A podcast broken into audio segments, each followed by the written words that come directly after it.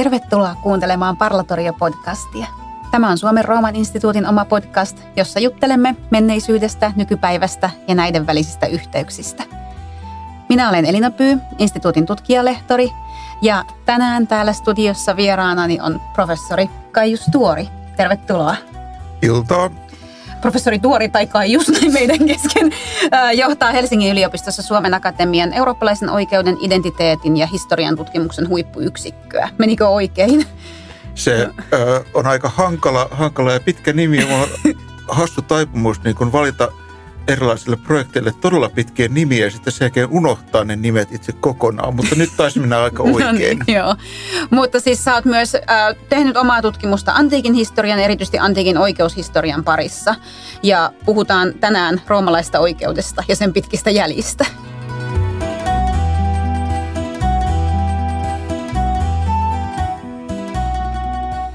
Haluaisitko tuota alkuun kertoa vähän siis omasta tutkimuspolusta ja millaisia aiheita sä oot pyöritellyt ja miten niiden pariin päätynyt?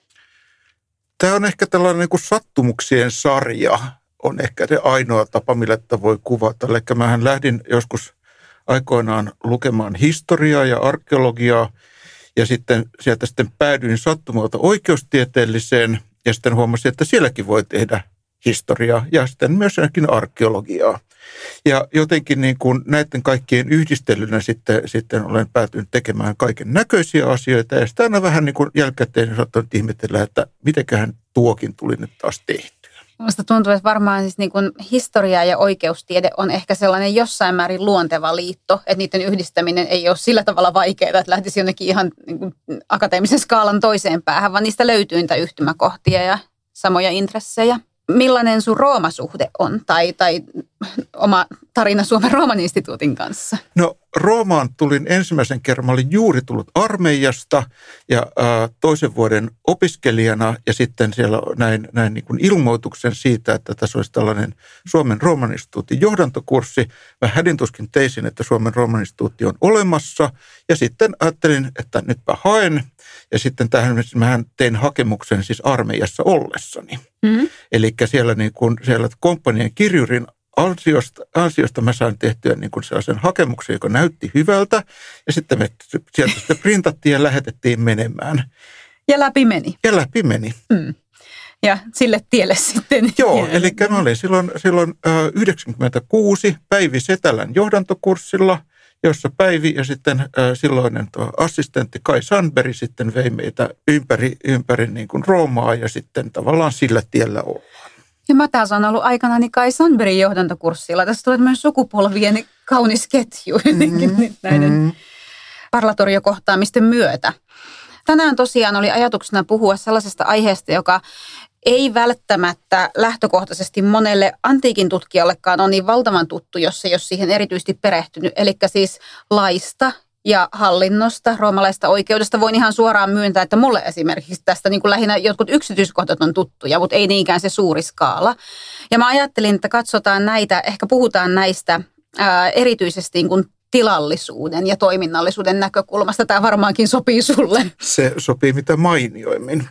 Aloitetaan vaikka sillä, siis liittyen tuohon, mitä mä äsken sanoin.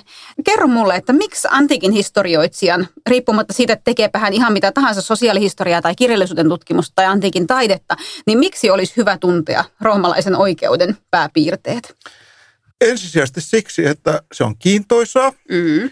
Ja sitten toiseksi siksi, että se, koska oikeus oli olennainen osa antiikin maailmaa, ää, myös Kreikassa – mutta erityisesti Roomassa, jossa tavallaan yhteiskuntaa ajateltiin oikeuden kautta. Eli se oikeuden käsitteet, oikeuden sen tietynlaisen juristeria ää, on hyvin läpitunkeva. Jos katsoo vaikka, jota, esimerkiksi vaikkapa Kikeron ää, kirjoituksia, niin sehän on sellaista niin kuin asiat niin kuin hahmotetaan, asiat sanallistetaan oikeuden kautta. Mm. Ja sen takia, jos sitä ei ymmärrä, niin se on hirveän hankala sitten niin kuin tajuta, että mistä nämä ihmiset oikeasti puhuivat, millä tavalla ne ajattelivat. Mm. Kyllä, että se tavallaan niin leikkaa läpi koko yhteiskunnan, kaikkien sektoreiden. Kyllä. Entä sitten, jos on saman kysymyksen kääntää toisinpäin, niin onko sitten, onko puolestaan jotain sellaista, mitä mitä jokaisen nykypäivänkin juristin kannattaisi ymmärtää antiikin historiasta, koska tällähän on hyvin pitkät jäljet tällä roomalaisella oikeudella. Kyllä, ja sitten sehän tulee, no tämä on nyt asia, joka kun jokainen minun oikeushistoriakursseilleni tai myöskin pakollisille Helsingin yliopistossa pakollisille oikeushistorian kurssille, kurssille tulevat ihmiset kuulevat heti ensimmäisenä on se, että oikeuden käsitteet, oikeuden metodit, oikeuden sanat ovat roomalaista perua. Mm. Eli se hahmottaa sitä, se muodostaa sellaisen kehikon, minkä kautta me ajatellaan oikeutta, miten me hahmotellaan se oikeus, miten se oikeuden maailma, joka muodostuu sanoista, että miten se muodostuu, niin tavallaan roomalaiset antaa meille sen sanat. Se ympäristö, missä oikeus toimii, on tietysti moderni nykyään, mutta tavallaan se kehikko, millä, se to, millä, se, millä sitä ajatellaan, niin se on roomalaisperäinen. Mm ja sen ymmärtäminen oletettavasti auttaa siis niin kuin ymmärtämään myös sitä, että miten, niin, miten et, ei pelkästään sitä, että miten laki toimii, vaan miksi se toimii niin kuin toimii. Kyllä. Joo. Ehkä voidaan myös käydä tuota määritelmää vähän läpi, kun siis mäkin puhun tässä roomalaista oikeudesta, mutta mitä se oikeastaan tarkoittaa, kun sitä käytetään siis modernissakin maailmassa. Se on oppiala ja oppituoli esimerkiksi monessa, monessa Euroopan maassa. Niin mit, mitä sillä ymmärretään? No se, sitä ymmärretään eri paikoissa ihan erilaisia asioita. Okei. Okay. Eli äh, roomalaista oikeutta voidaan ymmärtää esimerkiksi niin antiikin tutkimuksen osana, eli sellaisena alana, jossa tutkitaan oikeutta osana antiikin maailmaa, sen antiikin maailman kulttuuria, yhteiskuntaa ja oikeutta. Mm.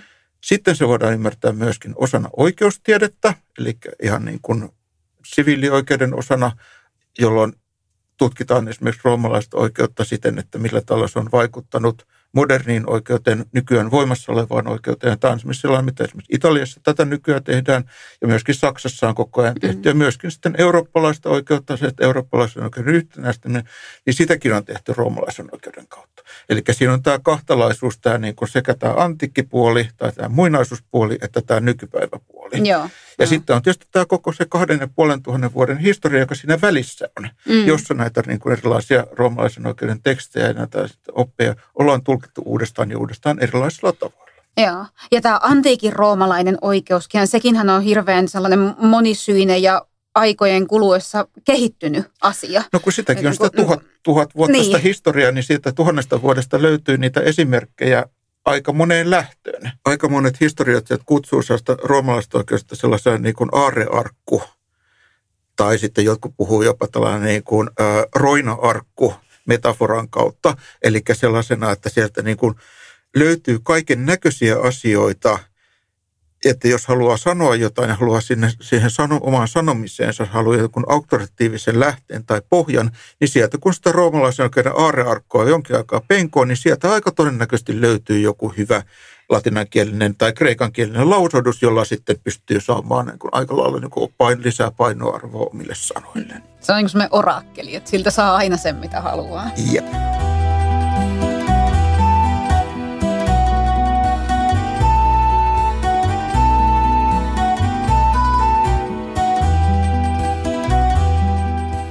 Roomalaisen lainsäädännön historia varmaan niin kuin useimmilla antiikin historian kursseilla, ainakin sellaisilla, joille olen itse osallistunut, joita olen opettanut, niin käydään läpi aika nopsaan. Tai siis se on vähän sellainen niin yhteenveto, että no ensin 12 taulun lait ja sitten siihen erinäinen sekamelska kaikenlaisia lisäediktejä ja täydennyksiä läpi tasavallan.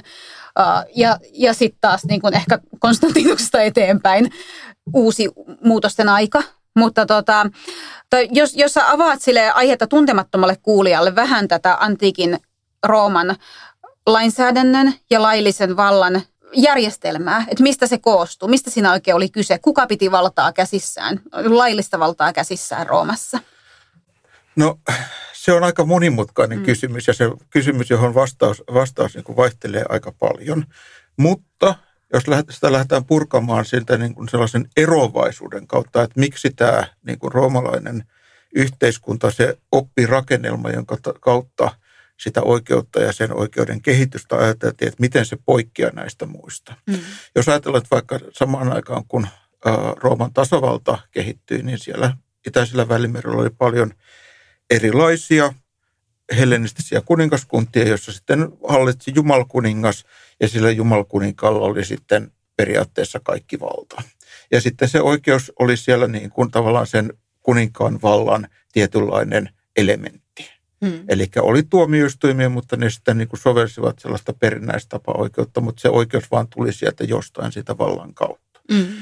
Roomalaisessa oikeudessa ja roomalaisessa yhteiskunnassa koko ajan, koko sen historian ajan on lähty siitä, että meillä on laki.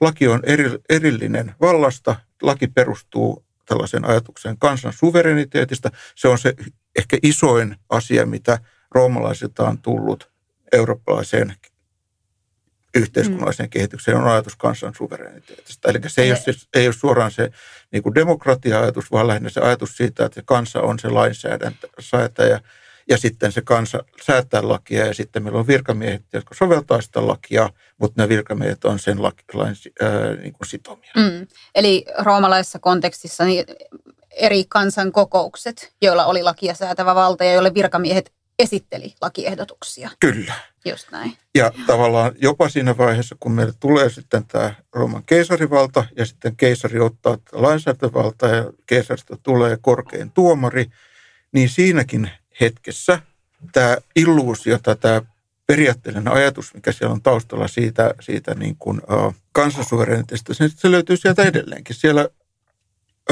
Domitius Ulpianus, tämä yksi kuuluisimmista romaista juristeista, niin hän kirjoittaa semmoista aika hienosti, että meillä on, että valta on kansalla ja sitten se on lailla, sitten se kansa on antanut sen vallan keisarille – Eli tavallaan, että se keisarin valta perustuu siihen kansanvaltaan. Ihan samalla tavalla kuin nykyään, jos ajatellaan Suomessa niin kuin valtaan kansalla ja sitä käyttää eduskunta. Mm. Mutta se tulee, niin kuin pohjimmiltaan se tulee sieltä kansalta. Ähm, entä siis, sä puhuit noista tuomareista, siitä, että keisari oli äh, niin ylin, ylin tuomari ja näin, mutta tota, keitä nämä oli esimerkiksi tasavallan aikana? Keitä oli roomalaiset tuomarit? Keitä oli roomalaiset juristit esimerkiksi? Onko sellaista, voiko sellaista ammattikunnasta puhua? Voi. Ja se on tässä ehkä tämä, tämä niin kuin jälleen se roomalaisen eri, roomalaisuuden erikoisuus on se, että siellä kehittyy tällainen juristiprofessio. Ja se juristiprofessio, siis ammattikunta, kehittyy nimenomaan sen takia, että kun siellä sitten tämä ää, lainsäädäntö ää, tasavallan aikana, se loppujen toteutuu aika hitaasti. Eli siellä se niin kuin oikeuden doktriini, se, että miten niin kuin tiettyjä esimerkiksi niin kuin hyvin monimutkaisia asioita, esimerkiksi joku riitatilanteet, miten sitä säädetään, sitä, sitä kehittyy niiden juristien kirjoitusten ja juristien keskustelujen kautta. Yeah. Ja siinä tulee tämä, niin kuin, että ihmiset rupeaa ajattelemaan, että he on pääasiassa juristeja, mm. että he ajattelee itseään juristeina ja heillä on tällainen yhteisö, jota he ajattelee, että tässä on se meidän juristien yhteisö. Eli tämä on sellainen, mitä esimerkiksi niin kuin valtakunnan kreikkalaisessa puolesta ylipäätään kreikkalaisessa maassa ei vaan ole. Mm. Ja se, että miten tämä, tämä lähtee kehittymään, on sitten sellainen niin kuin, ehkä se on tietynlainen historiallinen kummallisuus, että sitten tämä niin kuin, osa juristeista sitten menee keisarin palvelukseen, rupeaa käyttämään tavallaan sitä tuomio, tuomiovaltaa siinä niin kuin keisarin avulla, keisarin mm. ohessa, ja sitä kautta sitten tulee tällainen niin kuin juristihallintoprofessio Joo. syntyy Joo. Omana, omana tällaisena ammattina. Mutta eikö niin, että kun nämä niin kuin, tavallaan kuitenkin se laki ja politiikka oli niin kietoutuneet toisiinsa, niin nämä juristit saattoi kuitenkin periaatteessa esimerkiksi pitää myös virkaa hallussaan. Vai? Kyllä, siis Joo. se juristi, juristina oleminen esimerkiksi tasavallan aikana, sehän ei ollut silleen, ei ollut ammatti siten, että ihmiset olisi tienannut rahaa mm. sitä kautta, vaan se on enemmän sellainen, niin kuin, ja mä olen hyvin tietoinen siitä, että tässä on aika paljon sellaista niin kuin valkoisen miehen historiakirjoituslähteitä, jossa niin kuin saattaa ylistää asioita, joita kenties ei ole samalla tavalla oikeasti ollutkaan, mutta ajatus siitä, että juristi ottaisi palkkiota, niistähän ei tavallaan tässä yleiluokan juristeilla mm. ollut. Että oli se, yleensä senaattorisäätöisiä ihmisiä, joilla oli se maatilat, josta tuli se tulo, ja se, että he, kun he toimivat virassa, kun he toimivat juristina, niin se oli sellainen asia, mitä tehtiin siinä niin kuin mm. tavallaan ohessa. Niin, että se on niin kuin, voisi ehkä, jos käyttää vähän anakronistisia termejä, niin luottamustoimi. Se oli nimenomaan kuin, mitä, mitä suurimmassa määrin luottamustoimi, mutta se myöskin se on luottamustoimi, joka niin kuin nivoutui siihen, siihen niin kuin poliittiseen toimintaan siten, että siinä niin kuin juristina toimimisessa saatiin tällaista kunnia, saatiin huomiota, jos olit toimit esimerkiksi syyttäjänä, sä sait siitä niin kuin sellaista arvovaltaa. Joo. Ja sitä myöskin juristina toimissana saatiin kannattajakunta. Eli se, että ihmiset, joita sä olet auttanut, niin sitten luultavasti sitten heillä oli tietynlainen tarve myöskin tukea seuraavissa vaaleissa sinun poliittisia pyrkimyksiä ja kaikkea sen semmoista. Ja käsittääkseni toi tuomarin tilanne on myös sellainen, että siinäkin niin kuin teoriassa kai riitti, että oli vapaa Rooman kansalainen. Käytännössä varmaan todellisuus oli vähän toinen. Muistanko ihan väärin? Tuomareita oli, tai tuomariutta oli monen, hyvin monenlaisia. Että oli toisaalta oli tämä niin kuin yksittäiset tuomarit, eli sellainen, että siinä preetori nimittää tuomarin, joka hoitaa, niin kuin ratkaisee jutussa sen asiakysymyksen. Eli se oli vain yksittäinen kansalainen, joka oli siellä tuomarirullissa, niin kuin tuomarilistasta merkittynä. Mm-hmm. Sitten meillä oli nämä erilaiset äh, niin kuin judik ja publika nimellä kulkevat nämä myöhäistasavallan isot tuomioistuimet, jossa sitten saattoi olla iso paneeli tuomareita, saattoi olla satakin, niin sanottu kentumvirioikeus, joka niin kuin nimensä mukaisesti se ö, sisäsi ö, noin 100 tuomaria, yleensä 120 oli se täyskokoonpano. Mm. Eli siinä, siinä sitten niin kuin siinä tuomarien määrässä yritettiin sitten, kun yleensä se tuomarien määrät, onko yksi tuomari vai sata tuomaria, mm. niin yleensä siinä on sellainen tekninen puoli sitten, että se epäilys siitä, että yrittääkö joku vaikuttaa tuomareihin. Ja jos on sata tuomaria, niin sadan tuomarin lahjominen yhtäkkiä onkin täysin mahdotonta. Niin. Kun taas jos on yksi tuomari, niin sen yhden tuomarin lahjominen on aika helppoa. Joo. Aivan. Eli aika tosiaan niin kuin moni, monisyisestä järjestelmästä on kyse. Ja tietenkin niin kuin, niin kuin tuli jo esiin tuossa aikaisemmin, tähän on sellainen järjestelmä, joka ei mitenkään stabiilina säilynyt kaikki Rooman tuhatvuotisen historian ajan, vaan ei aika... missään nimessä. Ei missään aika nimessä. paljon muutoksia, koska toki niin kuin Rooman historia oli aika turbulenttia välillä ja koko perustuslaki ja poliittinen järjestelmä muuttui useampaan kertaan. Niin toki se laki niin kuin liittyy siihen aivan olennaisesti. Mä oon mä oon itse jotenkin niin kuin usein, useisiin tällaisiin lainsäädäntöihin liittyviin juttuihin törmännyt erityisesti näistä Rooman parhaisia vaiheita kuvaavan legendaarisen historiankirjoituksen myötä. Siellähän Oi, on ihan hirveän... Päästään, niin, päästään niin sanotusti hyvään kamaan. Niin, siellähän on siis hirveän jännittäviä tarinoita, jotka sille ensi lukasemalle joskus opiskelija, ne on vain jännittäviä tarinoita. Ja sitten alkaa tajuta tutkimuskirjallisuutta lukiessa ja näin, että itse asiassa nähän liittyy, nämä on niin selittäviä tarinoita, jotka selittää niitä äh, instituutioita, sekä poliittisia että laillisia instituutioiden olemassa olemista. Esimerkiksi nyt siis Lukretian kuolema, Lukretian itsemurha, josta seuraa kuningasvallan loppu ja Rooman tasavallan muotoutuminen. Uh, Horatius, joka surmaa siskonsa. Ja, Virginian tarina. Virginia on ehkä muuten itse asiassa kaikkein paras esimerkki. Virginia siis, Virginia on nuori tyttö ja hänen isänsä surmaa hänet, koska oikeusjärjestelmä on rikki ja estääkseen, estääkseen sen, että Virginia ei joutuisi, siis vapaa, vapaa tyttö ei joutuisi orjaksi tällaiselle korruptoituneelle virkamiehelle. Joka on itse tuomarina. Just näin, joo. Ja mitä siinä sitten tapahtui?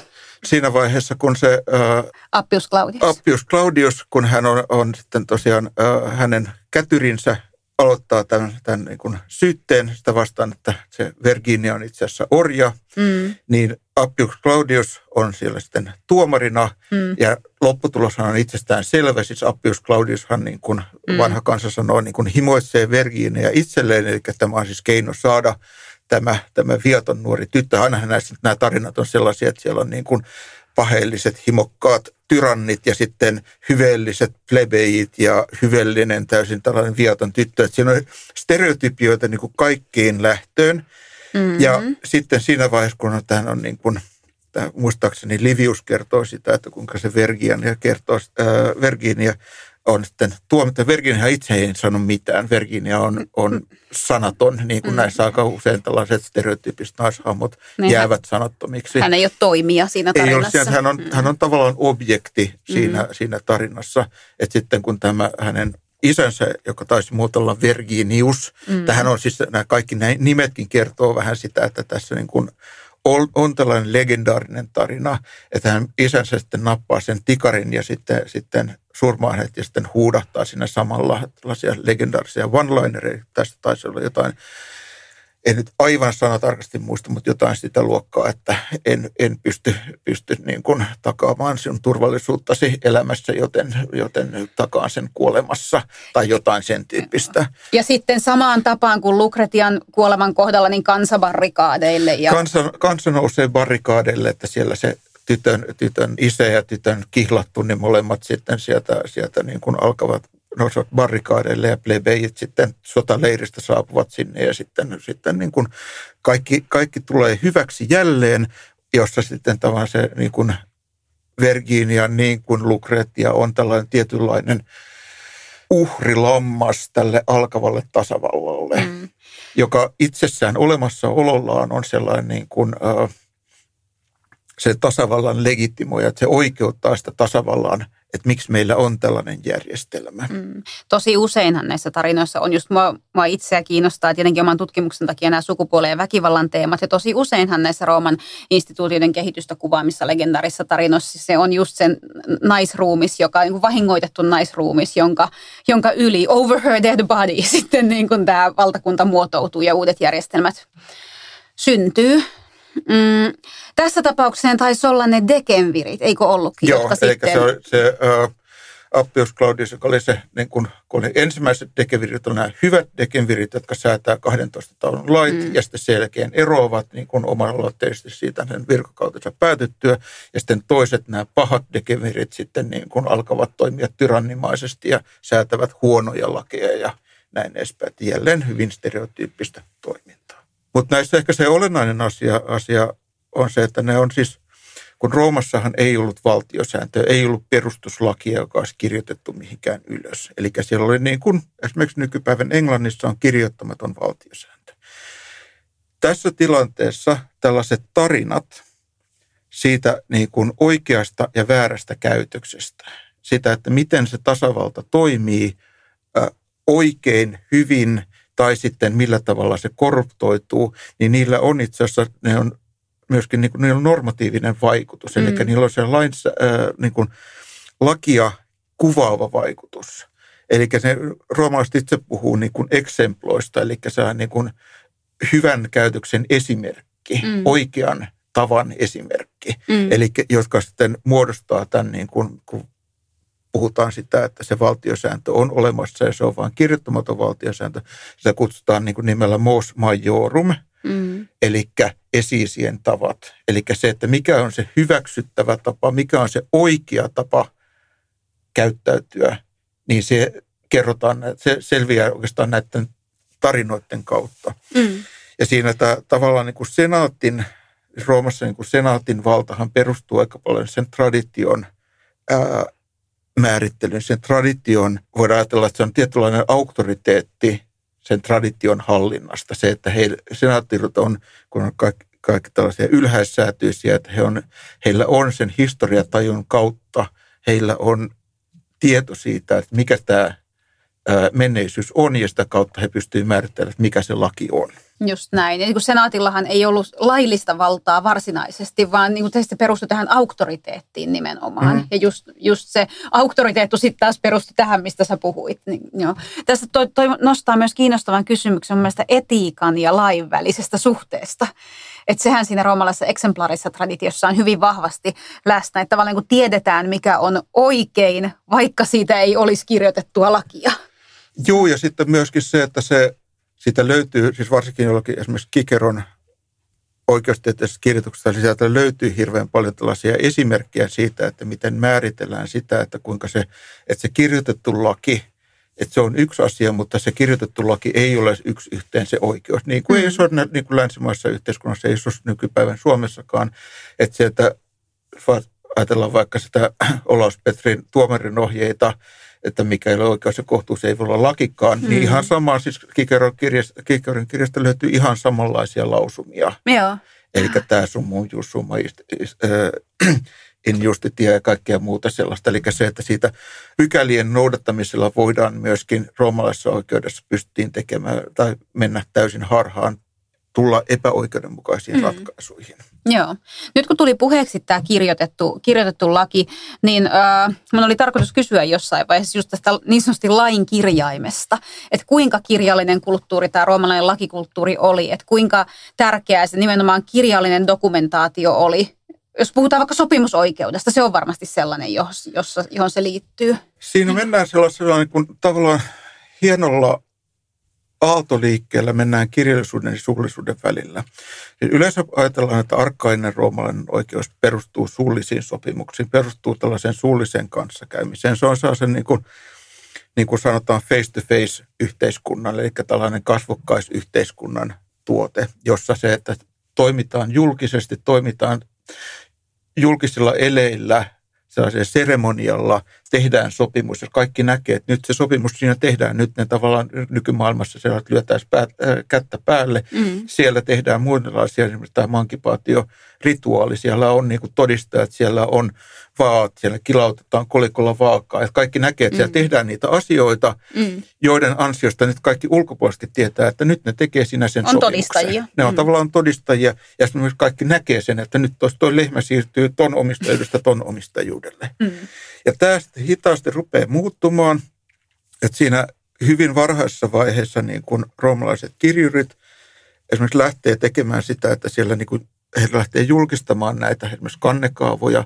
Ne yrit, ihan tietoisesti lähtee murtamaan sitä senatorisäätysten juristien valtaa siihen, että, ne, että ei se pelkästään ole se, että se on heidän sanansa, vaan se, että se on se, kun teksti, teksti on muuttumaton, teksti ei vaadi sitä, että joku tulee mm. koko ajan seostamaan, että mikä se on. Koska sitten, jos se on jonkun sana, niin ne sanathan muuttuu. Se mm. Mosmajor muuttui koko ajan, kun sitä selitettiin uudestaan uusiin tilanteisiin. Mm. Eli se tekstin nousu on sellainen asia, mikä näkyy niin kuin siinä, että sitä, näitä juristien keskusteluita, juristien debatteja, ne rupeaa saamaan tällaisen kommentaarin muodon. Eli siellä niin kuin tehdään kommentaareja, jossa kommentoidaan jotain pretorin ediktiä ja samalla kommentoidaan toisten ihmisten kommentaaria mm. siitä ediktistä. Että se on tällainen niin kuin alan sisäinen keskustelu, jota, niin. joka, joka luultavasti käydään samanaikaisesti myös niin kuin – äh, suullisena, mutta se myöskin niin kuin liikkuu suullisen ja kirjallisen mm. välillä. Ja eikö niin, että aika iso osa me, siitä, mitä me tiedetään tutkimustiedosta, ähm, roomalaista lainsäädännöstä, niin perustuu just näihin kommentaareihin ja siihen, miten toisistaan puhuu. Mm. Joo, aika paljon sitä, mitä me tiedetään, perustuu siihen, mitä sitten Itä-Roomassa eli Bysantissa 600-luvulla kerättiin näitä romaisten juristien kirjoituksia ja sitten niistä tehtiin tämä Justinianoksen kompilaatio, eli Corpus Juris Civilis, mitä se, se on myöhempi nimi, mm. millä se tunnettiin. Mutta tämä on siis suurin osa niistä teksteistä on sellaisia, mitkä sitten on löytynyt siellä, sieltä kahden ensimmäisen vuosien aikana, eli tässä tapauksessa ne Justinianoksen kokoa, niin nämä on tekstejä, joita on niin kuin kirjoitettu joskus jopa niin kuin 600 vuotta aikaisemmin.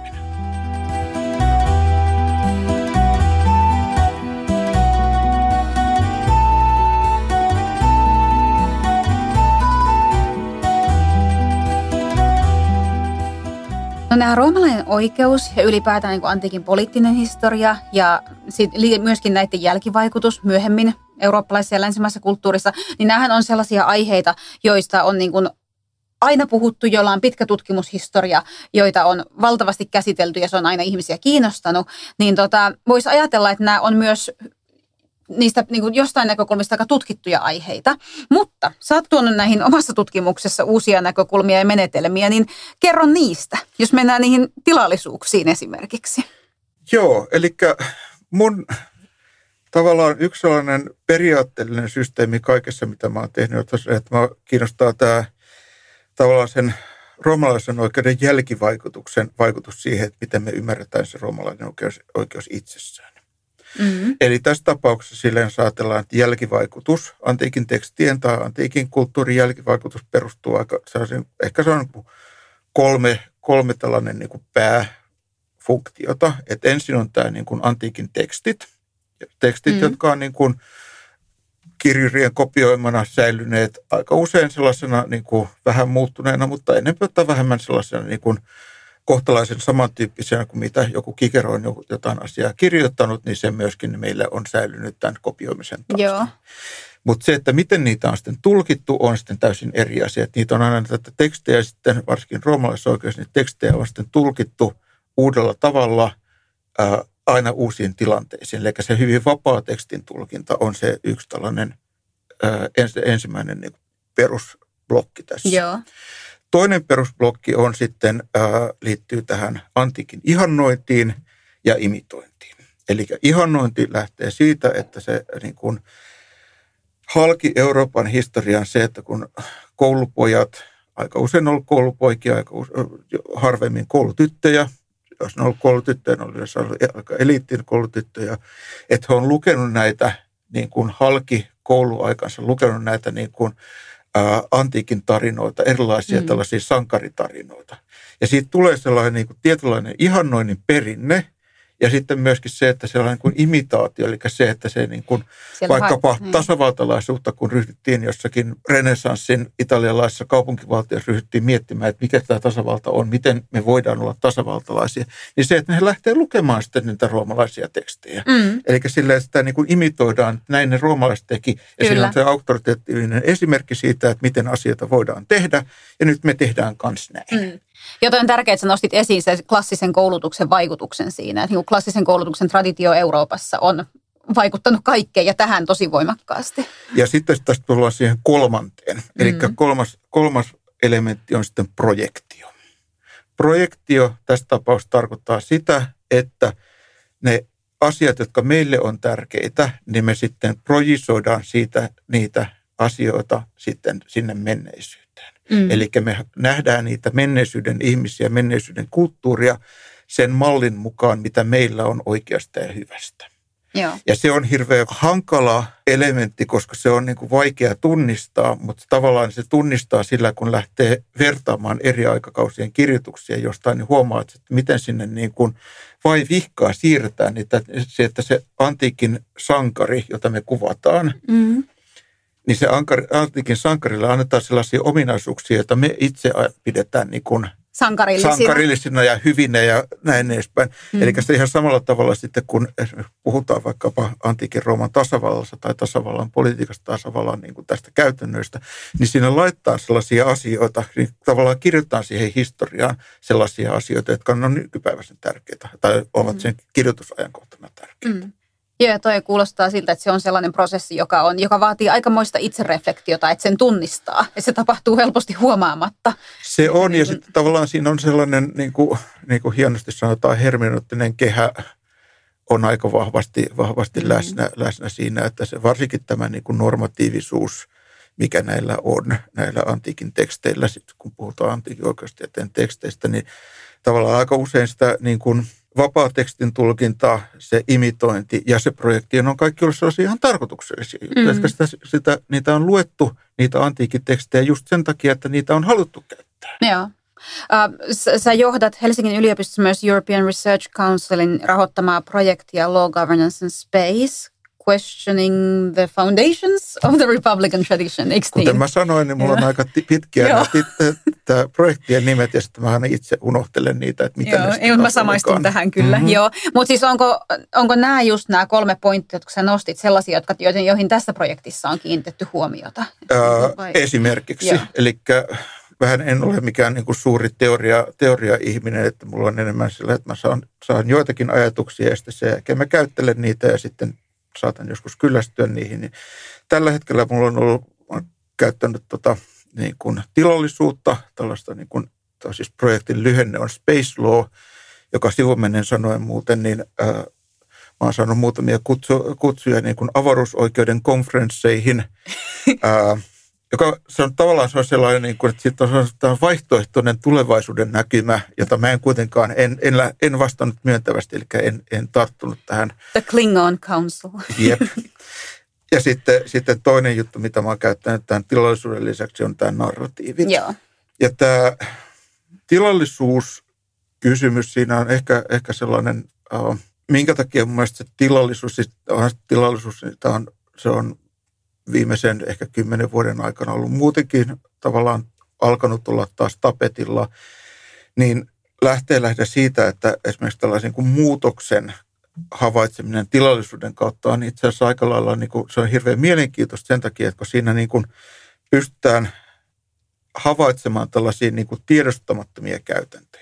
Hmm. Ja sitä ristiriitoja tällaisen niin kuin ihanteiden ja tiedostamattomien käytäntöjen, se, että miten me, mitä tavallaan niin kuin, että sanotaan yhtä ja tehdään toista. Hmm. Tavallaan sitä pystyy havaitsemaan aika hyvin. Ja aika usein tällainen niin kuin, kun puhutaan tilallisuudesta, puhutaan siitä, että millä tavalla esimerkiksi ollaan kaupunkitilassa, millä tavalla niin kuin ne käytännöt näkyy siellä kaupunkitilassa, millä tavalla niin tasavaltalaisuus, miten se näkyy siellä niin kuin julkisessa toiminnassa. Mm. Nämä kaikki on sellaisia, että se, niin kuin, se rakennettu ympäristö on tavallaan tietynlainen niin kuin kivettynyt sosiaalinen normisto. Eli mm. se, että miten siellä erilaiset kansanryhmät, minkä näköisiä tiloja niillä annetaan, minkä näköinen niin kuin, pääsy niillä on esimerkiksi julkisiin tiloihin, minkälainen pääsy niillä on siihen politiikatiloihin. Ne tavallaan kertoo paljon sellaisia asioita, mitä ne ihmiset, jotka on kirjoittanut nämä meidän lähteet, jotka yleensä on elitin ihmisiä, mm. mitä ne ei tule ajatelleeksi. Mm. Mm. Eli se, kun antiikin tutkimus, kun kaikessa historian tutkimus on suuri ongelma se, että kun me vaan tiedetään näistä,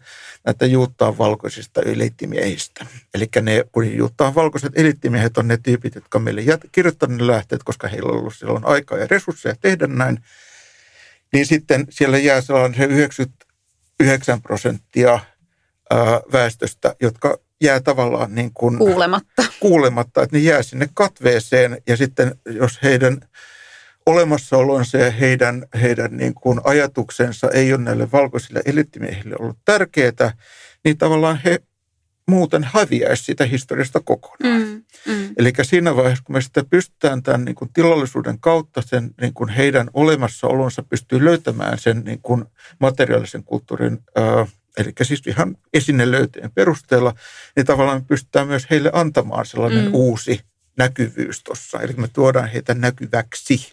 Se on tosi arvokasta ja se on sellainen niin juttu, mikä, mikä on tavallaan tämän, tämän tilallisuuden tutkimuksen ja materiaalisen ja kirjallisten lähteiden yhdistämisen myötä tullut sit myös tänne antiikin poliittisen historian kentälle, mikä on, on, on toki niin kuin hirveän tärkeää ollut tässä viime vuosikymmenen aikana. Se pitää nyt muuten korostaa tässä sitä, että mehän ollaan itse asiassa aivan mainiossa tilanteessa ja ympäristössä nyt tätä Rooman tilallisuutta ja sen suhdetta lakiin ja hallintoon miettien, koska sä oot tälläkin hetkellä vetämässä opiskelijakurssia Roomassa. Joo. Joo.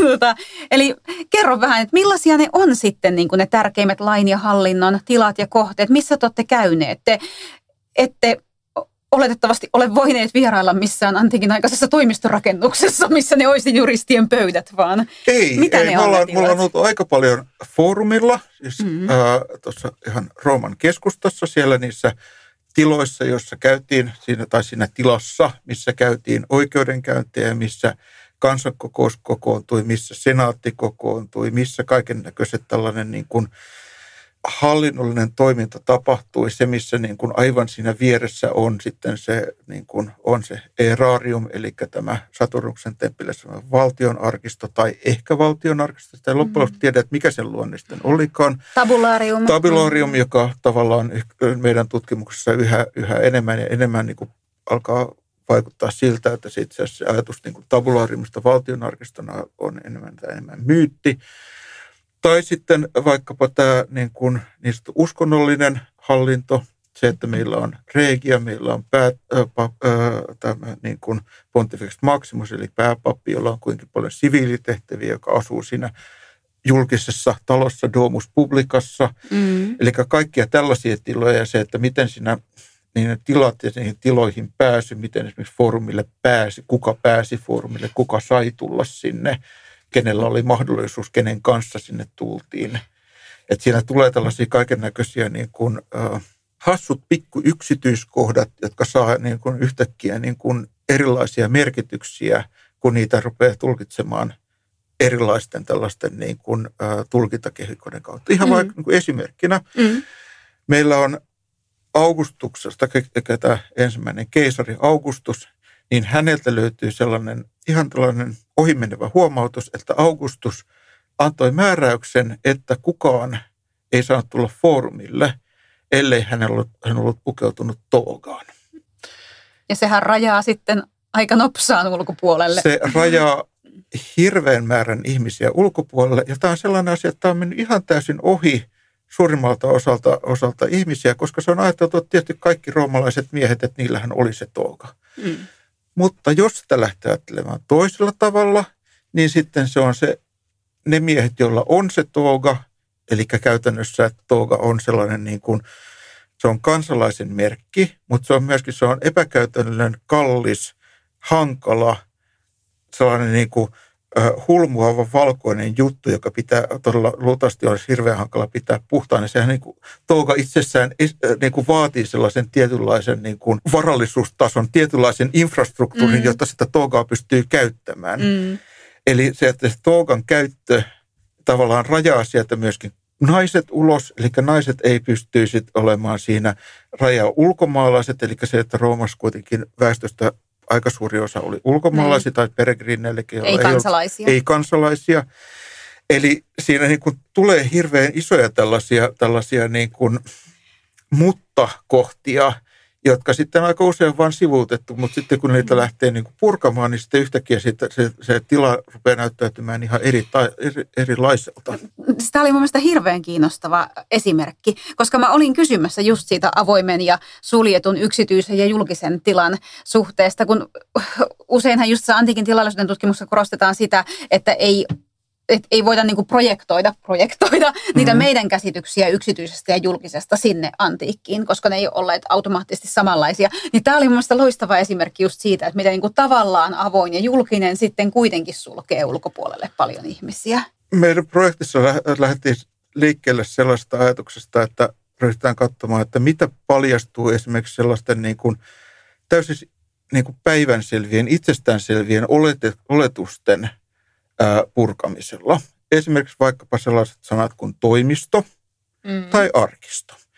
Siis moderni sellainen 1800-luvulta lähtien sellainen saksalaisen valtiohallintoperinteen, joka tietysti myös tämä on ruotsalainen suurvalta-ajan ajan perinne siitä, että meillä on virkamiehet, virkamiehet niin kuin soveltavat lakia, virkamiehet toimii kirjallisesti, virkamiehet toimii julkisessa tilassa, virkamiehet toimii toimistossa. Toimisto on sellainen asia, joka on sitä asiaa varten rakennettu.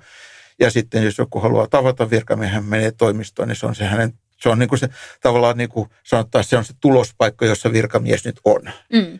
Ja sitten kun virkamies tekee päätöksen, päätös sitten toimeenpana ja sitten se laitetaan arkistoon, jos halutaan seurata jotain, mitä, mitä virkamiehet, mitä hallinto on tehnyt, niin sitten mennään arkistoon ja siellä on kasa paperia ja sitten historioitsijat voi tutkia sitä. Mm, mm. Sitten kun tätä lähdetään tulkitsemaan ja lähdetään sitten selvittämään, että mitä siellä loppuus on, niin ensinnäkin toimistot. Ei niitä ole. Eli meiltä löytyy erilaisia paikkoja, jossa esimerkiksi niin kuin verohallinnon tai sen semmoisen, se olisi joku rahan käsittely, se, että missä ihmiset käy maksamassa tai hakemassa rahaa hallinnolta. Sellaisia mm. paikkoja löytyy. Mm. Muuten se, että missä nämä roomaiset virkamiehet, mitkä nämä preetorit, konsulit, äh, kvestorit, missä ne toimii, siitä lopussa ei tiedä yhtään mitään, että missä ne on tehnyt sen päivittäisen duuninsa, mihin, mihin kukaan meni tapaamaan häntä. Ja yleisesti siinä vaiheessa, jos No, nyky, nykyisellään, kun, kun kaikki on ollut tehnyt kotona duunia tämän koronan aikana, on huomannut sen, että, että kuinka eriarvoistavaa se on, kun ei ole sitä toimistoa. Mm.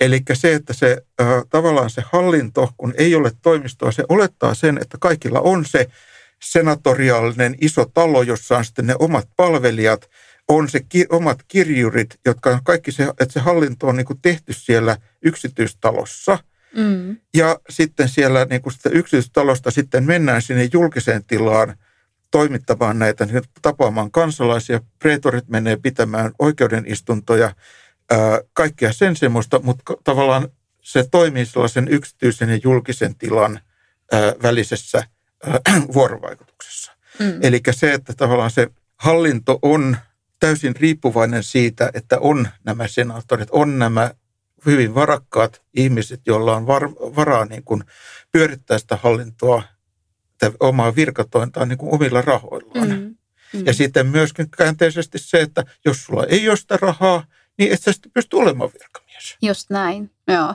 Mä myös mietin sitä, että onko se jollain tavalla se, että jos näistä asioista ei paljon puhuta, esimerkiksi kirjallisuudessa, että missä näitä toimia tehtiin ja millä tavalla ja mikä se oli se infrastruktuuri sitä ympärillä, niin kertooko myös siitä, että nämä asiat oli jokseenkin itsestään selviä niille kirjoittajille? Niin no sehän tässä just on se, että se hankala asia se, että kun puhutaan asioista, jotka on itsestään selviä. Siinä vaiheessa, kun mä aloitin tätä projektia, mä sanoin, että mä tutkin hallintoa, niin se, että ihan vain sen sanominen, että mä tutkin hallintoa, tai mua kiinnostaa roomalainen hallinto, niin oikein näkee, että mihin ihmisten silmät lasittuu. Niitä niin kuin tavallaan ne on vähän silleen, että Aa, kiitos, ei, mm. ja jatkokysymyksiä ei tule. Eli se, mm. se on niin itsessään niin tylsää. niin. Ja he lähtee niin kuin sen, sen takia, kun roomalaiset itsekään ei ihan hirveästi puhu noista. Mm.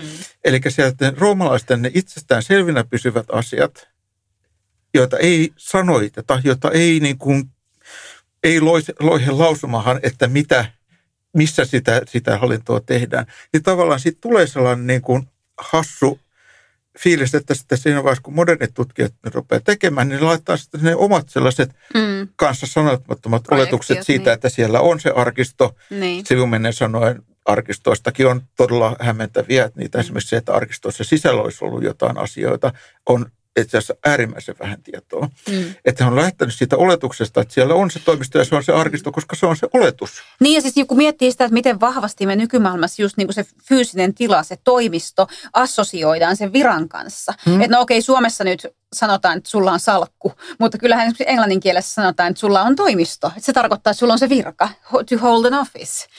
Että se kertoo siitä, miten itsestään selvänä me pidetään sitä ajatusta.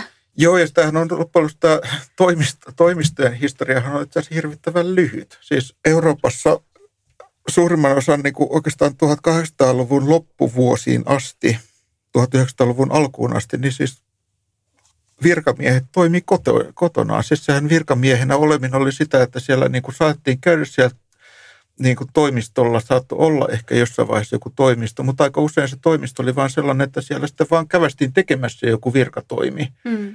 Että se, että meillä on näitä esimodernit palatsit tai vastaavat, niin siellä ei siellä ollut sellaista niin kuin toimistotilaa, niin kuin mm. me nykyään sitä ymmärretään. Mm. Niin, ja mä tiedän, koska mä oon käynyt niissä ja mä oon sieltä niin kuin oikeasti lähtenyt niin kuin ihan fyysisesti käymään paikan päällä katsomassa, että missä sitä tapahtuu. Mm. Sieltä saattaa löytyä joku arkku, että siellä on ollut jotain niin kuin tällaisia tärkeitä dokumentteja, mutta muuten ei sitä ole. Mm, joo, eli tämä on hyvä esimerkki just siitä, että miten niin kuin heijastamme, projektoimme omia, omia tottumuksia itsestäänselvänä pitämiämme asioita sinne menneisyyteen. Sivumenneen sanoi muuten, tässä tuli vain mieleen, että siinä vaiheessa kun me ruvetaan puhumaan hallinnon tiloista, niin jatkossa kun nähdään tämän podcastin nämä kuulijaluvut, että onko se sellainen, että siinä kun hallinnon tilat niin kuin mainitaan, että puolet kuulijoista niin kuin saman tien silleen kliks. No, mutta me voidaan laittaa nekin jaksokuvauksia, jos meidän disclaimerit, mm, maailman mm. tylsin aihe tai jotain.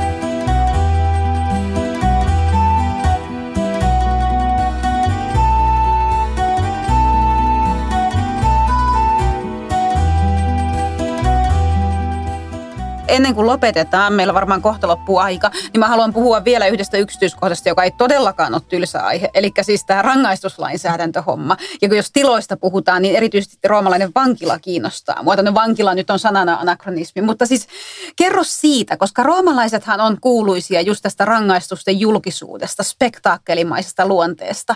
Mutta se ei varmaankaan ole niin kuin ihan koko totuus, tai siis tietenkin, että ei ole koko totuus asiasta. No siis vankilaahan ei sellaisessa mitassa tunneta, että sitten vankila tai vankeusrangaistus, että sitähän ei, niin ei harrasteta. Se ei ole se, säilytyspaikka. Se ei ole säilytyspaikka. Vankila, ihmiset saattaa niin kuin vangita siinä vaiheessa, kun heitä tuomitaan, mutta sitten sen jälkeen, jos niin kuin tuomitaan johonkin niin kuin hyvinkin, hyvinkin vakavasta asiasta, niin sitten se on useimmiten niin kuin joko ruumi, ruumiin rangaistus tai sitten maanpako – mutta sellaista niin kuin ajatusta, että rikollisia mm. nyt säilyttää jossain, niin sitä ei oikeastaan tunnettu. Mm. Mm. Aika paljon noihin on sellaista se rangaistuksen spektaakkeli on sitä, sitä niin kuin tavallaan yleisestävää vaikutusta luodaan sillä, että se on se niin kuin karmiva rangaistuksen toteuttaminen on tämä niin kuin ristiinnaulitseminen, joka tapahtuu julkisesti. Se kestää niin kuin päiväkausia, kun sinne kuollaan. Sitten on tällaisia niin kuin just nämä tarpeen kallioita heittämistä ja vastaavat. Ja sitten on tällaiset niin kuin täysin hämmentävät spektaakkelit, niin kuin tämä Poena Kullei nimellä kulkevat tämä isän murhan tai vanhempien murhasta, murhasta tuomittujen rankaiseminen, jossa se tuomittu laittaa nahkaisen säkki, johon laittaa sitten kukkoja, koira ja apina ja kyy ja sitten se, se koko revohka sitten heitetään sinne jonnekin veteen, jossa sitten siellä niin kuin se... Kukko, koira, apina ja kyy Joo. mellastaa siellä pussissa. Mellastaa siellä pussissa sen, sen tuomitun kanssa.